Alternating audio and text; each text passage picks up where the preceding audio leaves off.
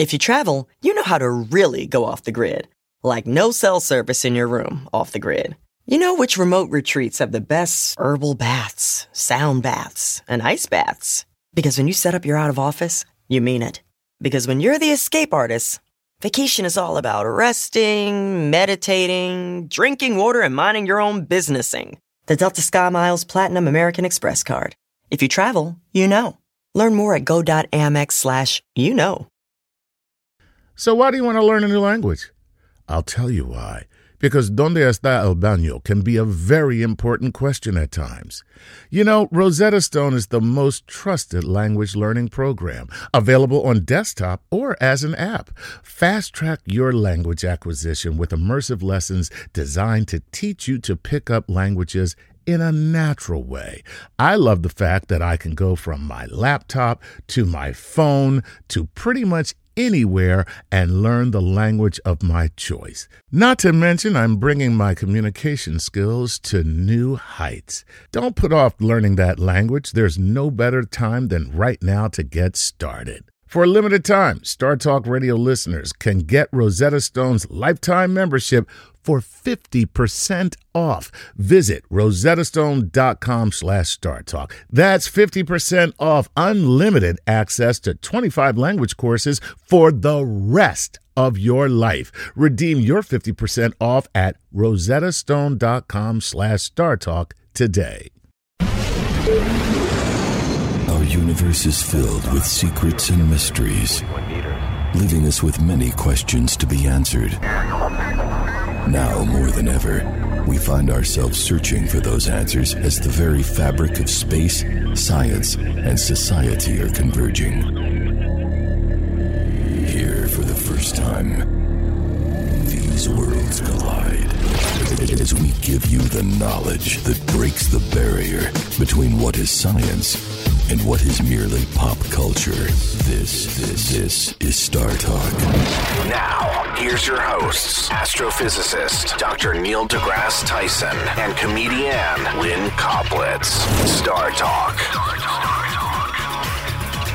Welcome back to Star Talk. I am indeed your host, Neil deGrasse Tyson. Lynn Koplitz is out on the road doing her stand up comedian thing, and I have a guest co host today. A guest co host brought to you from space. His name is Tom Kendricks. We'll get to him in just a moment, but he's a four time shuttle astronaut. And today's uh, today we're celebrating the 40th. It's been 40 years since Neil Armstrong walked on the moon. He walked on the moon 40 years ago. Like, how long is that to you, I wonder? And we all, had, those old enough, remember it, and those not old enough were told about it and might have other space memories. But I want to bring in right away our my, my co-host for today, Tom Kendrick. Kendricks. Ken- Tom, welcome to Star Talk. Oh, it's great to be here, Neil. And you've been, you've been in space four times. Right. Don't don't you share that with somebody? There's someone else who only went once because you like got it four times. Well, there's been people who've gone seven times. Oh. maybe, maybe I should have gone more. All in the shuttle era. Shuttle, correct. Shuttle era. And uh, you're you you you're born in what state? Where are you from? Ohio. Every astronaut I ask where they're from, they seem to be like they're from Ohio. Well, Ohio's had more than its fair share of astronauts. I have to admit. Why? Some in the water supply? Well, that we've been accused of that. Actually, I heard I heard uh, Colbert joke about this. He said Ohio has so many astronauts because they're trying to get away from Ohio. trying to get there may be some truth to that, but we did have good schools and a good Midwestern work ethic. Uh huh. Uh huh. Well, that's that's cool. Well, good, well, thanks for being with me today. Because uh, what we're going to do is, you know, we should do. We're at the top of the hour. Let's find out uh, what our good old friend Bill Nye has to say about this 40th anniversary. Take it, Bill. Hey, hey, Bill Nye the Science Guy here. 40 years ago, humans walked on the moon. The Earth's moon, our moon. The moon landings were a result of the Cold War. It became a competition to see who could build the biggest number of history's deadliest rockets. Along with that was a push to gain the ultimate high ground space. The moon became the highest of the high. The United States mobilized a tremendous corps of workers, built the big rockets, and got it done. The Soviet Union went out of business about 20 years later. But despite the politics, it was the most exciting thing ever. For many days after the successful landing and return of the Apollo 11 crew, everyone on Earth shared that spirit of excitement. 40 years later, people everywhere continue to fly in space and explore our neighboring planets and distant stars. This is Bill Nye, the science guy, hoping you'll think a bit about the most exciting thing ever exploration and the joy of discovery. I'm out of breath every time I hear the guy. Bill Nye, you got to you got to love him. So, t- Tom, my guest here, here on Star Talk. By the way, if you have a, a question or a comment during the show where we're celebrating the 40th anniversary of the Apollo landing, give us a call one eight seven seven five Star Talk. You can even drop us an email. Uh, log uh, go onto our website startalkradio.net and check it out. So, Tom, how old were you back when we landed on the moon? I was 17. 17, and back in Ohio, I guess. Oh, a small town, uh, watching the moon landing with a friend late at night. Did you know you were destined to go into space at that time? Oh, no, not at all. No one in my family had ever been to college, and I didn't have my sights set that high. And I tell people that they should aim high as a young person now. Well, you're you're well, you say aim high because I happen to know that you end up going to the Air Force, and what's their motto?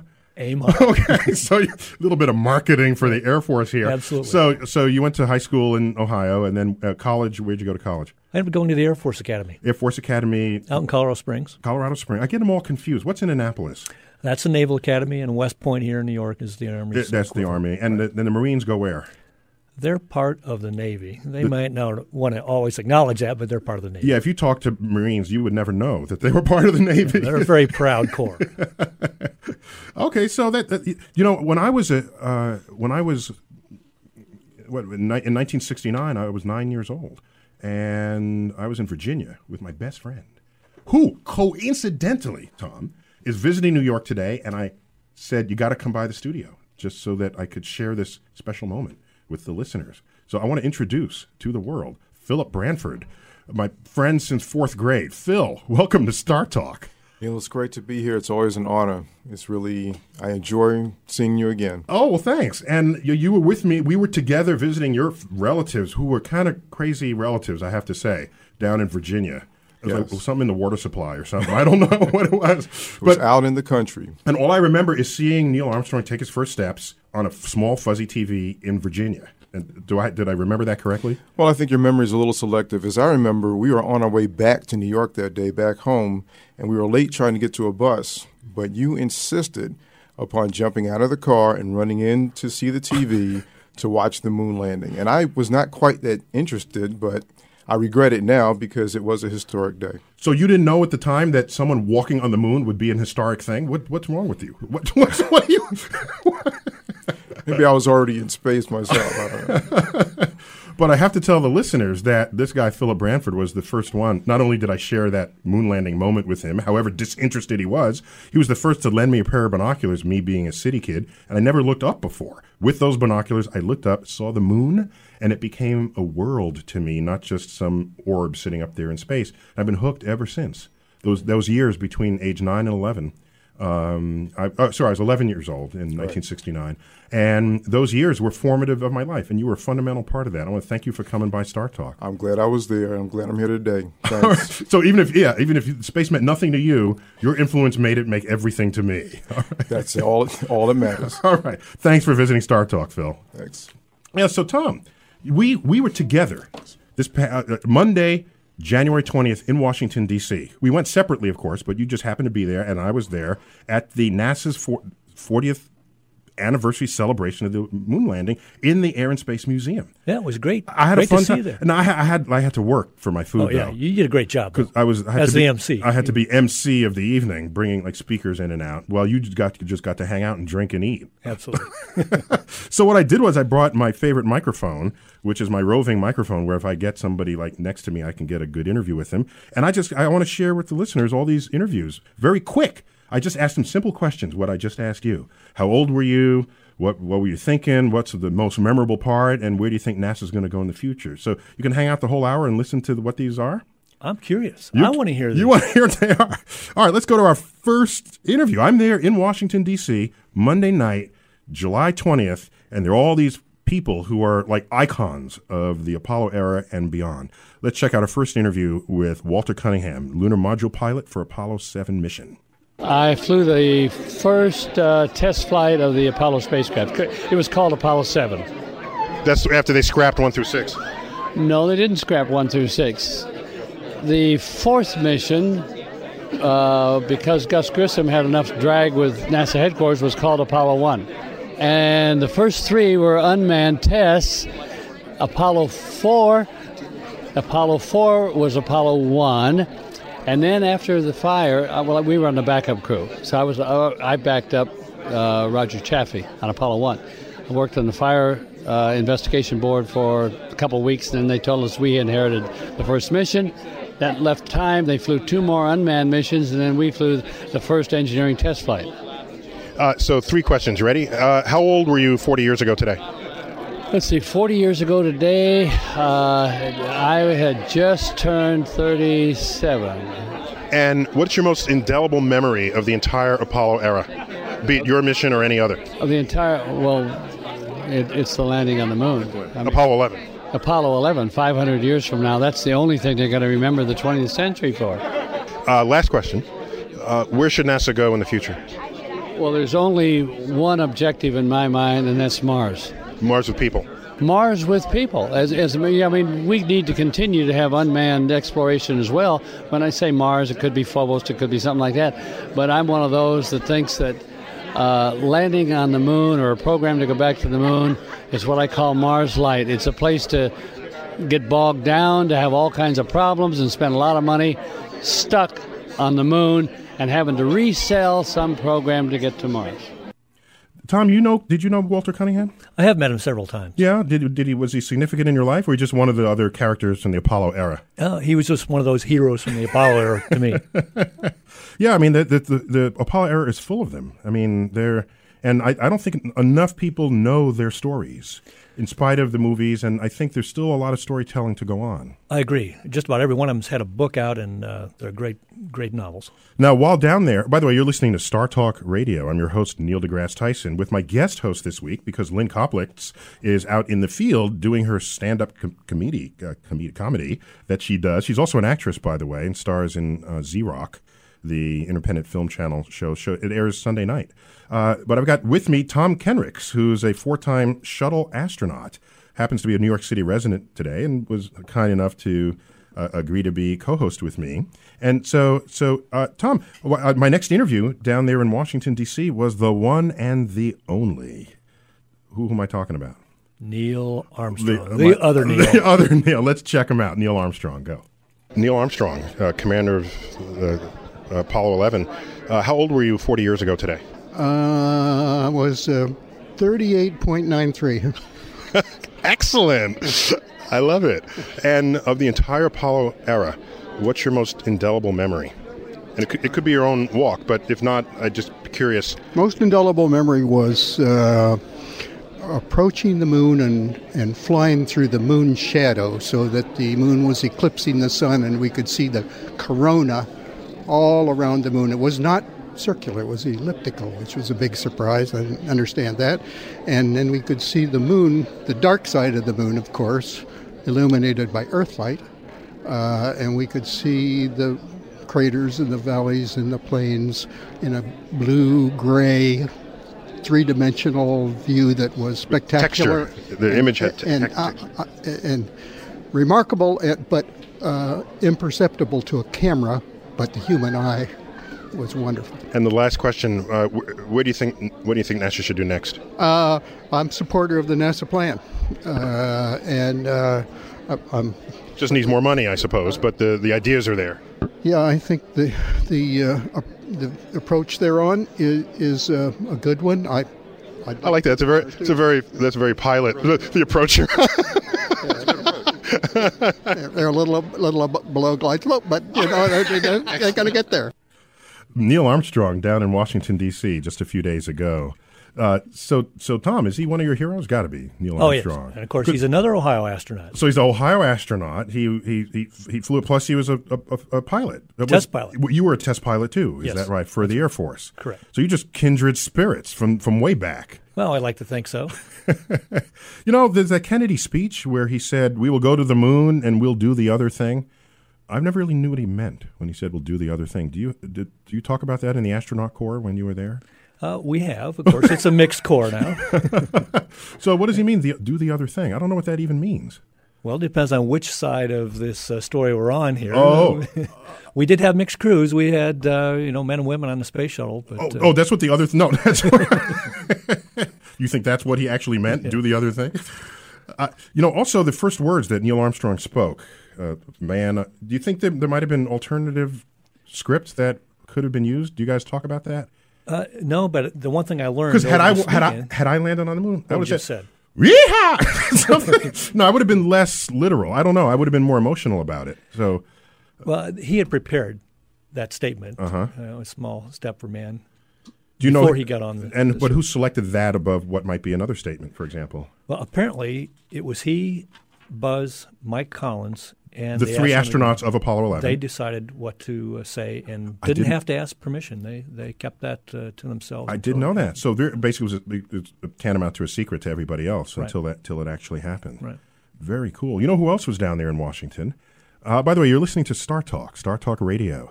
You can track us on the web and startalkradio.net. And if you have a question about the Apollo landing or the missions that followed, or of our four-time Apollo, four-time shuttle astronaut Tom Henricks, uh, give us a call at one eight seven seven five Star Talk. Down there in Washington for the 40th anniversary gala at the Air and Space Museum, I bumped into not only Neil Armstrong and other astronauts, but also June Lockhart. Do you remember June Lockhart? I do. Lassie. Uh, she's Lost in Space. Yes, she's the mom. She's Timmy's mom on Lassie. And she was also the mom. She made a good mom in 1960s uh, TV shows. She was the mom on, on Lost in Space. And I, I said, I got to interview. She's there. How could I let that one go? Let's see what she had to say. So, June Lockhart, uh, how old were you 40 years ago today? I, I- know it's, it sounds impudent, but I- I we have to put it in context. I have absolutely no facility at math. Uh, well, I'm 84 now. Whoa, okay. So you subtract. So, you, you're 44. 44. Okay. So, 44, when Neil Armstrong landed on the moon, right. of the whole Apollo era, what was the most indelible memory you had from that whole era? Oh, attending, oh, from that era.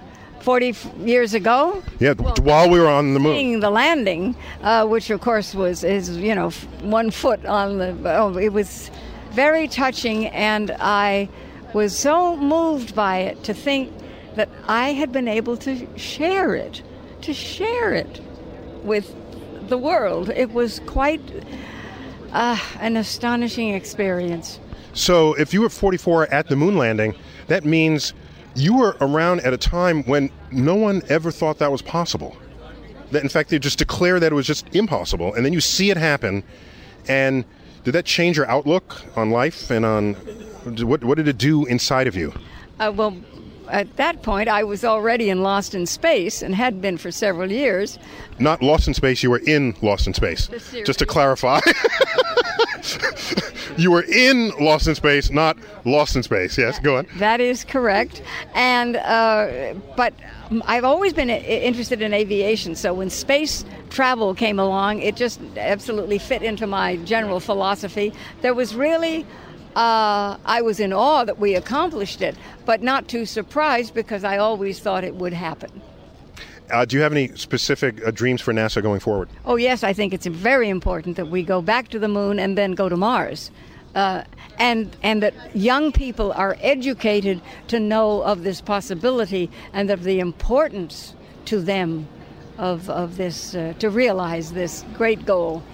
June Lockhart from Lost in Space, 84 years old and going strong. She looked good, too, I have to say. I had to have my picture taken with her. You- you saw her Oh, too, yeah, yeah. She yeah. still looked like uh, that mom from Lost yeah, in I Space. felt I felt very, you know, maternal. I felt like I was a kid around her. It was great. Now she was in Lost in Space. You as a shuttle astronaut, did you ever feel like you might get lost in space? I mean, we actually did get lost in space on my second mission. We what, what does that uh, mean? We aren't we tracking you with ground-based antennas? Yes, but only when you're over the uh, stations. Oh. And we had been in a point uh, where our antennas had pointed the wrong direction, and we had no communication with the ground for over one orbit. So that's before that would be an hour and a half. Exactly. Wow. So so so why weren't the antennas pointed towards you? Well, it wasn't my fault. I was asleep at the time. Wasn't my fault. Weren't you shuttle pilot commander? Wasn't my fault. So so how did it happen? It was just a switch error. A switch error. Yep. Okay. An I/O error, incompetent operator error. There you go. so uh, the space program is not only about flyboys and actresses. Of course, there's scientists who greatly benefited from this whole effort. And there's a colleague of mine who, who I adore. She's she's I call her like Madam Saturn. I think I'd say it to her face. She's one of the world's experts on planets and Saturn in particular. She was there. Her name is Carolyn Porco. Let's see what she has to say. A slightly different perspective than what you might think. With Carolyn Porco, a colleague of mine, and I call her Madam Saturn. uh, Carolyn Porco, how old were you 40 years ago today? Oh my God. I was 16. 16. And what's your most indelible memory from the entire Apollo era? The entire Apollo era? Uh, well, I, the, my most indelible memory is from the 40 years ago tonight when my family, who used to dine in the dining room, pulled the dining room table from the dining room into the living room so that we could watch the landing and Armstrong walking on the moon uh, because we had one of those console immobile televisions, okay, long ago. And it was the first time I ever saw my father, who was an immigrant from southern Italy, literally had been a shepherd as he was growing up. It's the first time I ever saw him cry. In fact, I'm going to cry How now. touching! Oh my gosh! I Oh know. my god, that's a hug. Give me a hug. Okay. Uh, last last question. Uh, what do you see should be the future priorities for NASA going forward? I think we need both human flight and robotic exploration. You can't have one without the other.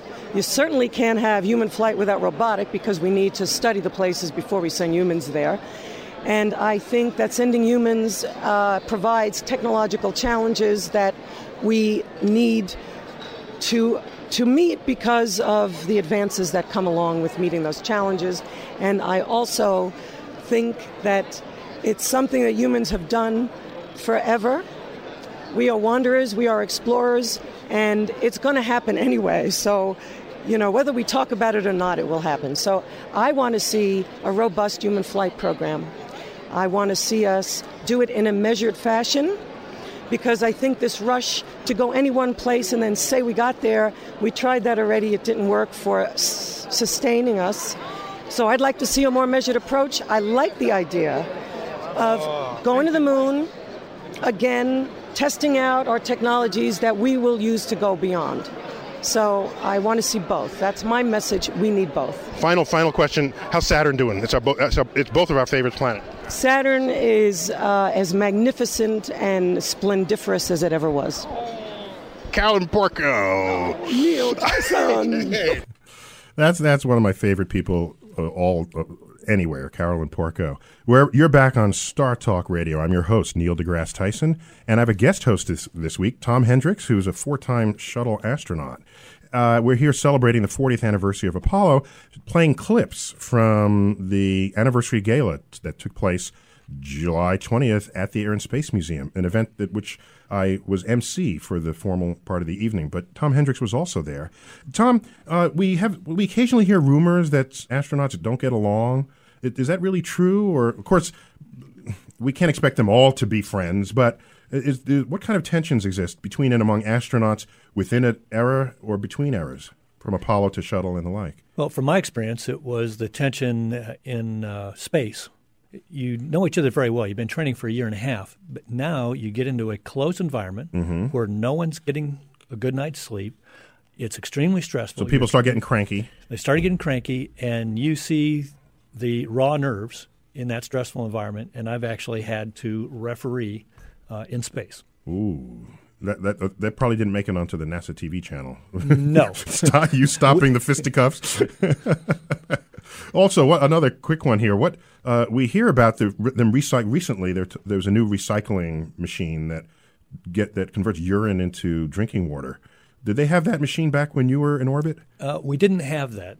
Thank you very much. Uh, we actually produced our drinking water through the fuel cells on the space shuttle, so we had fresh water. Oh, the fuel cells are combining hydrogen and oxygen to make fuel Electricity, right. to make electricity, and the byproduct, the exhaust of a fuel cell, is just drinkable water. Right. Okay, so you, you're in the early days uh, before you drank each other's urine, is what you're saying. Yeah, if that's progress.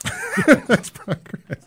So we- we're back in, in, in Washington, and the everybody was there. Anybody who's anybody in the entire entire space history was there.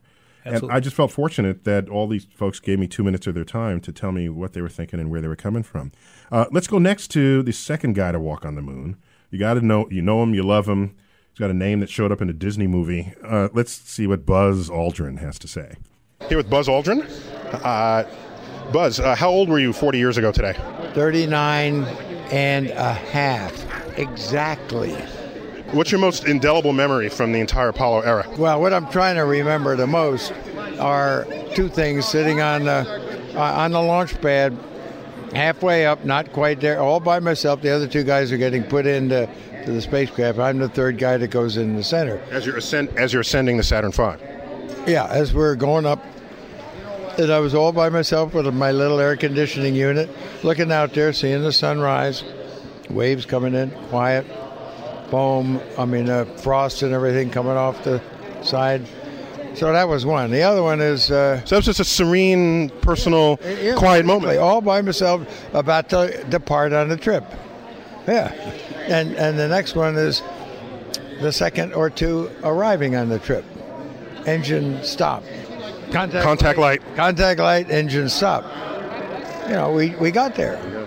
And I'm trying to stress that that was really opening the door to every piece of exploration to, to ever follow that. And without without having done that, uh, you couldn't do the rest of it. I have to agree that the actual landing on the moon is loses its meaning compared to walking. I but know. Yeah. but landing is you're there, you're touchdown. Yeah. So what? Then you got to do something else. What do you see as the highest priority for NASA going forward? Uh, U.S. global space leadership by way of progressive change and enlightened cooperation. That's the answer. Progressive change is, uh, in parentheses, Obama, and uh, enlightened cooperation is uh, space station, China, and the moon. Buzz Aldrin, thanks for being on Star Talk. So, so Tom, we're back on Star Talk. That was just an interview with Buzz Aldrin in Washington, D.C., where both Tom Henricks and I were on July 20th. Uh, Tom, as you know, we both know that Buzz is, his, has a lot of energy for trying to think about NASA's next steps. He's got thoughts about architecture, reusable rockets, and you, forgive me for not saying earlier, you are president of Aviation Week and Spa- Aviation and Space Weekly. Right. It's a very important magazine to the industry. Uh, so you see ideas come in and out and what the new thoughts are. So uh, how do you where do you think the architecture of space exploration should be right now? Well, there's a study out uh, that's being conducted right now to determine what to recommend to President Obama for NASA's next steps. My personal agenda would So that's be the Augustine Committee. The Augustine Yes, Commission, uh-huh, yeah, uh-huh. very good. Uh-huh. But I think what we need to do is get the general public and especially young people excited about space again. It doesn't matter whether it's to moon or Mars. We just got to create that excitement again. I, that's I think that's an that's an enlightened perspective, which doesn't then choose sides over what kind of hardware it is, because you you need the landscape to make it happen. And and space exploration is not just flyboys and and and and, acad- and scientists. Uh, it's a good friend of mine who is a space policy analyst, John Logsdon. I caught up with him in Washington. Let's see what he has to say. John Logsdon, space policy analyst extraordinaire. Uh, John, how old were you 40 years ago today? 31. 31. What's your most indelible memory from the entire Apollo era? Well, I was at the launch, so nothing will beat seeing the three guys walk by me coming out of the operations building early in the morning on their way to the moon. That's like watching Columbus sail out of the harbor. Uh, and John, what is your what would you make as the highest priority for NASA going forward? Going somewhere. you know, it's time to go explore. Pure and simple. There you go. Do you agree with that, I guess, John? I, mean, I do, as long as Mhm. it creates that excitement. Mhm. We've got to get the general public back involved, or NASA will be accused of being adrift again. But it sounds like you speaking as shuttle astronaut, pilot on two missions, commander on two other missions, that you're saying NASA needs something exciting. Does that imply that the shuttle missions were not exciting? Because in my opinion, they kind of weren't compared with the Apollo era. It's kind of boldly going where hundreds have gone before. Well, and NASA kind of sold it as an operational vehicle. They tried to make it routine. Space travel is not yet routine by any means, and Well, well there's an aspect of the routine, uh, na- the the routine nature of it mattered when it came time to repairing the Hubble telescope. Because the Hubble was designed to be a repairable thing. You go up, fix it, come back. So I kind of like that aspect of it. In fact, we caught up with John Grunsfeld, who is one of the shuttle uh, mission specialists who's been up every time we've had to t- touch the Hubble telescope and service it. He's been there to do it. Let's see what he has to tell us. Great. Here with John Grunsfeld, one of the lead spacewalkers of the recent STS-125 mission to service the Hubble telescope. John Grunsfeld, that was like your fourth mission, wasn't it? It was my fifth mission, my third to Hubble. Awesome. Uh, John, how old were you 40 years ago today? 10 years old. What is your most indelible memory from the entire Apollo era? I think it's watching John Young and Charlie Duke drive around on the surface of the moon in the rover getting airborne uh, and kicking up dust. and what do you see as the single highest priority that NASA should have going forward? Getting people off planet Earth for good. Call it space colonization. Uh, I think it's more survival of the planet and finding another good place to live. After we trash this one. We're doing that now. That's just what it is, you know. Now, of course, shuttle initially was just getting it to work, and then we decided to build a space station using the shuttle with components brought up in the bay. Were you a pre pre space station era? Is that right? Your your four missions? Yes, uh, the Mir space station was up there. The Russian station. The Mir Mir Yes. means freedom, I think, right? In Russian, what is Mir? Yes. yeah, freedom. Peace, peace or freedom. Yeah, peace thing. Uh, I was there when we were designing the space station, and uh, I think that the station was justified in part to keep the space shuttle flying. Recall Mm. that after the Challenger accident, the payloads were taken off if they were just satellites to orbit. Right, because we decided that wasn't worth risking human life for. So it was an after the fact kind of justification rather than something born of a true and pure mission. Correct. So you're critical of the space station then? I am. I think that uh, investment could have been better used. Not everybody is. As you know, John Glenn is a big supporter of the space station, and I caught up with him down in Washington. Let's see what John Glenn has to say on Star Talk Radio. Um, here with Senator John Glenn, uh, America's first astronaut. Uh, John Glenn, how old were you 40 years ago today? Well, let's see, 40 years ago today, I'd be uh, 44. 44. What's your most indelible memory from that entire sort of Apollo uh, Well, era? I was in the observation area in the control center down there, so I remember very vividly the the landing and uh, the fact that they were down almost out of fuel when they finally set down. It was getting very, very tight, and we didn't know whether they were really going to be able to land or whether they're going to have to abort out of there. So the anxiety of that moment. yeah, that was a very impressive. Last question. Uh, what do you think should be NASA's greatest priority going forward? Well, I'd like to see us fulfill our commitments on things we've uh, already committed to and have not fulfilled before we do a lot of other things. Uh, I, I, we, we built the International Space Station. We uh, have spent just around $100 billion on that station. It just now is able to have a full crew on board, and yet they cut the research money out of it. And I think that is the uh, one of the craziest things I've seen in all the time I was in government is to build a make a hundred billion dollar investment and then not even try to get the research return on it. So I'd like to see that done. And uh, if we want to go to the moon and Mars, that's fine. I think that's great. But let's pay for it and let's not take the money out of the research that was supposed to be done on the station. Perfect answer. Yeah. Senator John Glenn, Thank you. thank you. Uh, so uh, Tom Henricks, that was that was Senator John Glenn, and we know his political record and his sort of cultural record is one in sup- of support of the space station. So you're at odds with that, but it's kind of too late now. That it's it's built, it's there. What do you do next now that it's there? Well, uh, Senator Glenn identified it. Is there's no funding now to do the research that we sent the space station to do? It's going to be abandoned. So it's a vessel of no use at this point. Correct. Well, As someone called it a white elephant, so it's it's up there, but no use. and it's way bigger than an elephant. Right. You know, I'm curious. Does, uh, you came? You have military background. How many of these space missions are military now within the shuttle era? Uh, we had about a military and therefore secret. Well, we And, and tell us tell us all the secrets that you.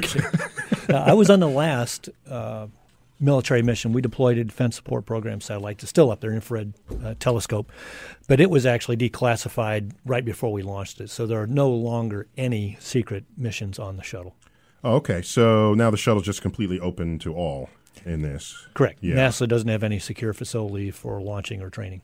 So you're listening to Star Talk Radio. I'm your host, Neil deGrasse Tyson, with my special guest co-host. We've got Tom Henricks here, who is president of an industry magazine called Aviation and Space Weekly, and he's kind enough to uh, join me as co-host for today, celebrating the 40th anniversary of the Apollo landing. He's a four-time shuttle astronaut, twice as pilot and twice as mission commander. And we were both in, in Washington on the anniversary back on July 20th in a beautiful gala that NASA hosted at the Air and Space Museum. And I also happened to MC that. That was one of my toughest gigs I ever did. Oh, you did a great job. Well, th- well, thank you. But it was uh, juggling so many different factors and forces, and it was just it, it was just hard. I, am just it, it, was hard. And I'm curious. Uh, it's not often we get to hang out with an astronaut. You're there in the space shuttle, at the in the launch pad. The next living human being outside of your your uh, you and your co-pilots and mission specialists are three miles away. They're three miles away because it's dangerous. I, do you feel that danger? Do you know you're sitting on top of a controlled bomb? Uh, we know that, but the appreh- apprehension about the launch, I think, is greatest about two nights before liftoff. That's when I personally had the nightmares. When I got out to the launch pad, I was focused because Ooh. I controlled part of, of what our future would be, and I did not want to make a mistake. So I focused on what I could control, not what other folks had done up to that point. So you went back into test pilot Air Force mode, where you you get it, you're, you're all business at that point. Talk about getting your game face on. Game That's face the biggest game I ever had. All the way. Well, before we started our show, you were telling me about a moment where, as you launched up and you looked up into the sky, you saw the constellation Orion in front of you, and it just stayed there. And you knew the constellation is up in the sky, but you're supposed to be going into orbit around the Earth. Right. I, I thought we were leaving the solar system. I was having a Star Trek moment. I, I, that must be a fun feeling. And then at some point, you have to tip you, you, your your trajectory tips enough to know that you're actually stuck to Earth. Yes, when the engine shut off, we're just falling around the Earth. That's what zero gravity or microgravity. So is was that a letdown when you realized you're still on Earth? It, it, it really in wasn't. orbit, but on Earth. Yeah. No, I had another Star Trek experience. When the engine shut off, I looked out and saw the Earth's atmosphere being illuminated by the full moon, and I'd never seen a planet look like that. I thought we had orbited another planet. So first you think you're going into space. Now you think you're orbiting another planet. what, what, did you eat for dinner the night before? I didn't share that with the doc. you're listening to Star Talk, Star Talk Radio. I'm Neil deGrasse Tyson, astrophysicist, with a special guest co-host, uh, Tom Henricks. Uh, so next you know what I liked about this is there were scientists celebrating this as well as flyboys and astronauts and administrators. And there's another friend of mine who's a big space nut and who's powerful in NASA community, but has no memory of Apollo. Because so often we speak of people influenced by Apollo. Let's see what a, a good friend and colleague of mine, Laurie Leshin, has to say. So you're head of science at Goddard. Pretty much. Okay. Um, Laurie, how old were you 40 years ago today? I was three. So, what is your most indelible memory of the Apollo era? I don't have one. So, of the, what you've read and heard and the stories you told, what sits with you the most? Well, obviously, it was an incredible moment for the history of humanity. I mean, it was a moment that we were all riveted because we made something impossible possible. So, if the Apollo era had no influence on you, what did? Uh, Viking images from the surface of Mars. When I was 10 years old, I wanted to touch those rocks. So, you came of age in a robotic era of NASA. I did, and Space Shuttle Sally Ride as well was a huge influence on me. Where do you think NASA should go in the future? What's your highest priority for NASA going forward? Again, I think that the thing that makes us great as a nation is when we try to do impossible things. So, reaching beyond what we can do now, and whether that's Moon, Mars, and beyond, that's where we should go. What's the next impossible thing? Well, men on Mars. It's not men on on the moon. I, I'd say women women on Mars sounds pretty good to me. there you go. Need some more women in there. Get this man talk out of there. Men walk on moon was the New York Times headline on July 21st. Uh, so, uh, what I'm tr- intrigued about is when we started the shuttle era flights. Uh, the first commander was was uh, or pilot was Bob Crippen, right? But he didn't go alone. There were there were two. Who was the other? Uh, John Young, and, and John had walked on the moon. So, do you think that was on purpose that they NASA would put a moon person in with the shuttle era just to transition like a, tas- a passing of the torch? Do you uh, think definitely? oh, that's uh, uh, John, John, Young had been there in the Gemini program as well, so he was transferring all that knowledge that he had gained developing those vehicles and transferred it to the crews who would fly the space shuttle. Well, let's see what Bob Crippen has to say. Uh, here with Bob Crippen, who is uh, uh, you were pilot or commander of the uh, STS-1? Pilot. Which Pilot. I was the co-pilot then. okay, so, so let, me, let me introduce that again. Here with Bob Crippen, uh, pilot of STS-1, the first space shuttle launch. Let me ask you, first of all, how old were you 40 years ago today? Uh, 40 years ago today, I was 31 years old, and I was interviewing for a job in the astronaut office with Deke Slayton. Excellent. And what is your most indelible memory of the Apollo era? The whole thing. Uh, the fact that we uh, we actually did it and uh, did it in the time frame that we did. Uh, just disappointed we aren't doing it fast enough again. And what do you what did you see as the highest priority for NASA going forward? Uh, to get a good budget where they can go forward. Will you have uh, some uh, sad sadness about the retirement of the shuttle since you you you're the, you're the first man up? Obviously, I mean uh, the shuttle's been a great program, and uh, but you know all good things must go. The real thing that I regret is if we retire before we have the capability to put people in space ourselves again. Uh, I find that um, uh, almost criminal in my mind. That's that we got gotcha. Thank thank you, Bob Crippen. You're welcome. How how how brave was Bob Crippen and John Young to sit on top of the space shuttle? This whole completely new design for getting into space. They were putting their trust in a lot of engineers and researchers that had put uh, many years into developing that. Well, machine. you do that. You did that as test pilot. So isn't that is that a culture of test pilots? You just get get in there and and and pull the throttle. I mean, that's what you guys do. We all love to do that. Everyone wants to be the first to fly a first vehicle. So you like putting your life at risk. I'm glad y'all are among us because the whole the rest of us are not doing it. well, we feel it's controlled risk. It's not uh, unnecessary risk. Okay, well that's, a, that's an intelligent way to think about the problem. But the risk is still there. But you're, it's a calculated risk that you're accepting, Absolutely. given the reward that could come on the other side. Exactly. So, what's your general opinion of the space shuttle as a space vehicle? Well, it was designed to be reusable and low cost to uh, take us into space, to be that Low space truck. low cost. and it didn't turn out to be low cost. Plus, we lost two of them. Correct. I mean, They- two disasters. These are bad. Absolutely. We lost Challenger and Columbia, and it uh, proved the engineers to be right in their odds that we would lose one in 75. So you already kind of knew those were the odds going up, Right. Based on what the engineers told you. Exactly. And uh, when did you enter the astronaut corps? I joined in 85, six months before the Challenger accident. Six months before Challenger. So after Challenger, did you have more resolve to stick with it? What what was what what was NASA?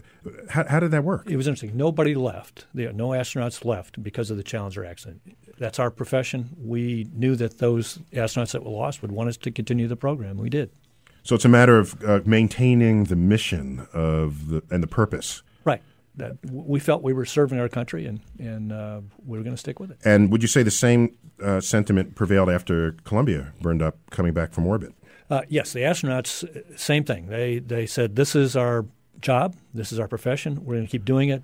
But the administration decided to shut down the space shuttle program as soon as the space station is complete, and that'll be next year. and bring in some other architecture for it. Right. So I'm impressed that even when they interviewed the families of the dead astronauts, the fam- none of the families families didn't say stop the carnage. They said this quest must continue because it's what got humans out of the cave in the first place. That's right. So somebody's got to do it, and we're fortunate to even be married to those who did. Right. You Even in death. The analogy was made, you know, the safest place for a ship is in the harbor, but that's not why you build a That's ship. That's not what ships are for. Uh, we've got it. Uh, I got a couple of minutes with uh, Gene Kranz. Gene Kranz, you might remember from the movie Apollo 13. His character, and the real person himself, is the one famous for saying, "Failure is not an option." Let's see what G- Gene Kranz had to say on July 20th uh, down in Washington. Just a Here with Gene Kranz. Failure is not an option, Gene Kranz. That's your middle name now? That's uh, that's been a, uh, a a good game plan for most of my life. I uh, I really uh, came into failure as not an option. Well, after I started uh, the business of Stars and Stripes Forever, when I was uh, going through flight training, I had a very bad night. My first night solo, I suffered almost disabling vertigo, and uh, finally got back landed. And the next evening, you got to go out and do it again. And there's a uh, story about you got to ride the horse that threw you. Well, I was fortunate that uh, as I was sweating it out, chain smoking, lucky strikes, the Flightline public address system came alive, checking it out for the Saturday parade, and they played the Stars and Stripes Forever. I picked up my parachute, aced that night flight. In fact, I aced the business as a cadet, graduated, went to fighter weapons school, and from that day on, every day of my professional life started with the Stars and Stripes forever. Gene Kranz, you gotta love that guy. He's a great leader. He sounds like he invented the mission control voice.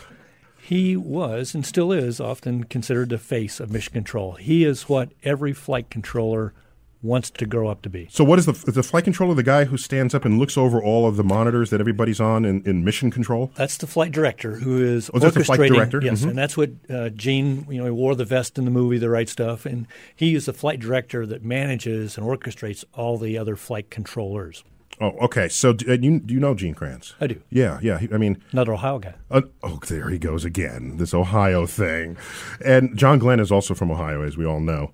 Uh, so that voice of his, it, when I hear his voice, it transports me back in time, forty years. Like, you know, it's it's the kind of voice it, like absent of emotion, all straight, and it gets through the airwaves and through the static, and it's Gene Kranz, and you feel like all is well because the man is in charge. And every flight director is trained to keep that tone on his team in some of the most stressful environments. That's just I'm I'm just amazed by this. It's and I'm also impressed. Was there anyone talking about scrapping the space program after either Apollo one, where the three we lost the three astronauts in a fire, or Apollo thirteen with that the accident, or the two the two space shuttle uh, failures? Anyone within NASA saying we got to just give this up? It's too dangerous. Well, I think it's questioned every time something that uh, tragic happens. And after the Apollo program was ended, you know, or when it was ended, we still had uh, two or three other missions that could have gone. And the decision was made at the highest levels in the government at the time to not risk three more crews on a trip to the moon. So that's above NASA at that level. Yes. Yeah, yeah. So NASA wasn't saying give it up. It's politicians at that point. Right. Same thing with the space shuttle Now, of course, politicians birthed the space program themselves, right? So You gotta they- give 'em credit there. They giveth and taketh away. Right. Uh, I was down in Washington uh, for the for the gala. By the way, you were listening to Star Talk Radio, and today today's subject is the 40th anniversary of the landing of Apollo 11 and Neil Armstrong making his historic first steps. Uh, there's a good friend of mine who's a science writer, a space historian, uh, Andrew Chaikin. Uh, he's recently authored the book A Man on the Moon. Let's see what he has to say. He was also at this gala, and I asked him all the same questions we've been asking everybody else. Andrew Chaikin, space author extraordinaire. Andy, how old were you 40 years ago today? I was 13. I was uh, glued to the TV. I had told my parents I was not going to go to summer camp. I don't know whether they were planning to send me, but I was not going. And I was in the den with my Revell model kits that I had built, my maps of the moon, my copies of Time and Newsweek. I had my mission control in the den, and I was all set. Nerd kid from the beginning. Space nerd kid. And I even got my dad to go out and fill up with Gulf so I could get the paper lunar module that they were giving away. What is your most indelible memory from the Apollo era? Oh my God, my most indelible memory. There are about 20, but just off the top of my head, um, getting to see the launch of Apollo 17 from the VAB, from right outside the VAB. That's the one at night, wasn't Yeah, it? Yeah, that was the only night launch of the Saturn V, and it was like the sun coming up in the middle of the night. It was incredible. And knowing the best part was knowing where those people were headed. What do you think should be NASA's highest priority in the future? Get back in the exploration game with humans as well as robots. We're already sort of doing that. You mean you're not happy with low Earth orbit? Are you? I would like I would like to go somewhere. I would like us to go somewhere. You don't want to just drive around the block for. Oh God, please! Before I'm too old to, to be aware of it. Andrew Chaikin, thanks for that. Yeah, Uh, You've been on Star Talk. Andrew Chaikin, he's uh, he's he's a great guy. He's a he's had access to all the Apollo era astronauts to write the material for his books. Probably more access than anyone else putting it together. So history will history will remember his efforts as sort of a fundamental documentarian, uh, print documentarian uh, of that entire era. Uh, Tom, I'm curious. Are the, what human frailties would prevent NASA from selecting you as an astronaut? Is it vision, or is it uh, if you have indigestion? Give me a, a quick li- a, a, top three list of what how you might want to be an astronaut, and they say sorry, you know, go work in the back office. It's essentially the same as becoming an FAA pilot. They use the same criteria that uh, the Federal Aviation Administration does for pilot selection. But most people are either colorblind or don't have the vision, the 20/20 corrected uh, vision. Those would be the primary ones. And then basic health, obviously. I mean, you know, physical condition would Right. be necessary. Right. Uh, back in Washington, I also bumped into Roger Launius, who's an historian for the Air and Space Museum. And he had for me, I think, the, the funniest memory of the Apollo landing. Uh, let's check him out. Here with Roger Launius of the uh, National Air and Space Museum. And uh, Roger, we characterize you as a historian? That's correct. A am historian of space. Right. And so, uh, three questions. How old were you 40 years ago today? I was 15 years old. And what's your most indelible memory from the entire Apollo era? Oh, there's no question. It's the moon landing. The first moon landing. The first moon landing, in, in obviously 40 years ago today. Actually, tonight. And uh, just the, the how you felt is that that's it was, why it was very exciting. But I got to tell you, uh, as the as as Neil set foot on the moon, I was sitting on the hood of a car, listening to the broadcast on the car radio. There was a girl beside me, and what was taking place on the moon was not my first priority. but you nonetheless Nonetheless, influenced. nonetheless, I was influenced by it, and I will say this: I remember very well what was taking place on the moon. I remember very little of what was taking place on the hood of the car. Okay, last question. Uh, where do you think NASA should be headed going forward? The high top priority of its uh, mission. I want to explore the planets. No question about that. With people? We're already there with robots. I'm happy to send robots. We need to send them as surrogates. They need to get more and more sophisticated and autonomous. I'd like to follow with people down the road, but that doesn't have to happen soon. So people to the planets eventually. Eventually. Back on Star Talk Radio, Neil deGrasse Tyson here as your host and my guest co-host, swapped in for comedian actress Lynn Koplitz. We have today Tom Henricks, four-time shuttle astronaut. Uh, Tom, we were together there in Washington, and I'm. It was full of people who, uh, ex-astronauts who had military backgrounds, and you know, folks with military backgrounds aren't always the most articulate. They're not always the most. I mean, they're they've got a job to do. They got to land the machine. They've got to be emotion free when you need to be emotion free. But sometimes maybe you want emotion because emotion is the source of some of the greatest creativity humans have ever expressed. So, do you regret that in that era they perhaps maybe should have sent up an artist or no? Alan Bean himself was an artist, Yeah, right? He became an artist later. yes. Yeah, um, of Apollo 12, Alan Bean? Right. Yeah. Right. He became an artist later, but obviously he didn't start out as one for that. So, No, do, I- I think you do it think we lost an opportunity there?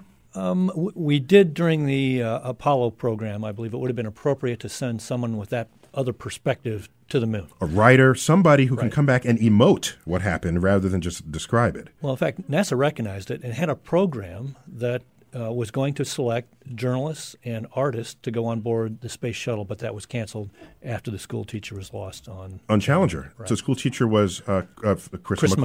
McAuliffe, right. So, they're worried that they, you know, it's okay. Well, it's okay to kill a military pilot, but not a, a civilian school teacher, I guess. Is the, W- w- Well, and people have to recall that more than half of the NASA astronauts are not military Today. or former military, e- even back then, since, since the shuttle program. Shuttle era, sure. Yes. Okay. So, but the worry is that it would be really bad PR if you start killing school teachers and poets and Or- musicians. Is it worth risking your life for? And that would be the debate. Is it worth risking an artist's life for that perspective? Some Yeah. could argue yes. Well, I think I would leave that decision up to the artists themselves. People risk their lives all the time to achieve some kind of goal. A poet who's looking for something to inspire, some kind of muse for their creativity, if they judge that there's a 25% chance they're not coming back, but if they do come back, they're going to have an inspiration of their lifetime to compose poetry for the rest of their life. That's got to be worth it. I, I agree with that's no worse of a risk than hikers who are trying to go up to the top of Mount Everest, and because there's a vista that they've never seen or experienced, so they can come back and get to talk about it.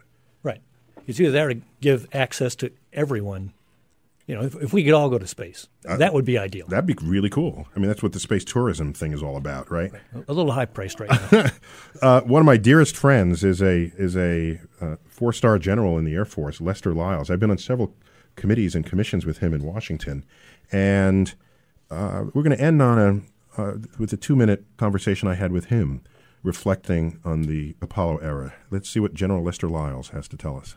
I've got General Lester Lyles as a, a general in the uh, retired general in the U.S. Air Force, and he's a space activist, I would say, because he's uh, he's been on commissions and committees trying to get NASA back in line. So, Les, let me ask you, how old were you 40 years ago today? 40 years ago, today, oh, Grace, you would have to have that. I was 23. 20, 23. And what is your most indelible memory of the Apollo era? Uh, my most indelible era, uh, memory is uh, President Kennedy's speech. Which speech was that? The, the first one to Congress, where he announced that we're going to go send a man to the moon and bring him back. You felt it? I was, yes, I was about to enter high school here in Washington, D.C. Uh, young, uh, very, very interested in science and technology. And he, he said that it inspired me to get out of my neighborhood, which was a, a neighborhood that uh, usually graduated basketball players and criminals. Where was that? Uh, in Washington, D.C., and far northeast, and to go to academic oriented high school here in the district. And it made a big difference. And then when Apollo um, uh, went off, the Apollo program started, I was about to enter Howard University and decided to go to School of Engineering at Howard. So, so it, it, com- it completely be an engineer. It completely shaped your life. It shaped everything about my life. Yes, it did. So you're giving back now as an advisor to trying, trying to. And my first assignment in the Air Force was as a rocket scientist. So it's all serendipitous. So where do you want NASA to go in the future? If you if you to say what should it do I next? I just finished a study for the National Academy uh, called uh, Rationale and Goals for the United States Civil Space Program. Uh, the title of the report is America's Future in Space: Aligning the Civil Space Program to National Needs. And what I want NASA to do is continue doing they're doing, but also remember that all that great technology that led to going to the moon can also can be utilized to solve some of the greatest challenges we have in our generation today. So that'll be a report that tries to make a real uh, express the value of that investment in in the quality of life exactly. on Earth. Exactly, and to inspire more than just us normal space geeks, more than those of us who drank the Kool-Aid, to inspire others to realize what great things have come out of NASA. Or drank the Tang. Or drank the Tang. Thank you, General Lyle. Tom Tom Henricks, we, we only have like a minute and a half left at most. Do you see space as a place for adventure or a place for discovery that could then apply back here to Earth? What you give me your quick sense of going forward in space? We've got to get those young people excited. It is a place to explore. It is a place for discovery, and that's what has to become exciting to young people. And if it's not, there's no hope, is what you're saying. No, not. I have to agree. I mean, I'm, I do not want to agree, but I have to agree. I think that some things are worth doing, whether or not it gets everybody excited. But it's a tax-based source of money, and the public's got to get jazzed by it. And if they don't, I fear for its future. They pay the bills. Tom Henricks, thanks for joining me on Star Talk. You've been listening to Star Talk Radio, a program funded by the National Science Foundation. And we've been talking about the 40th anniversary of the Apollo landing. Thanks for being with us. We'll see you in a week. Astronomical.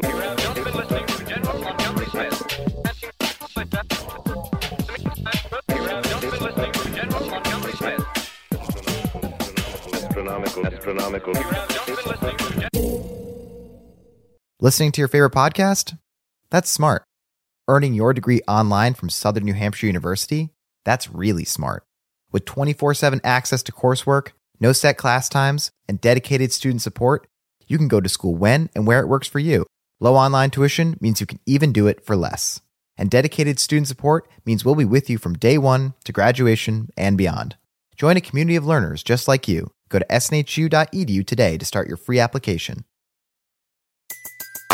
Everybody in your crew identifies as either Big Mac Burger, McNuggets, or McCrispy Sandwich, but you're the filet fish Sandwich all day. That crispy fish, that savory tartar sauce, that melty cheese, that pillowy bun. Yeah, you get it every time. And if you love the filet of fish, right now you can catch two of the classics you love for just $6. Limited time only. Price and participation may vary. Cannot be combined with any other offer. Single item at regular price. Ba da ba ba ba.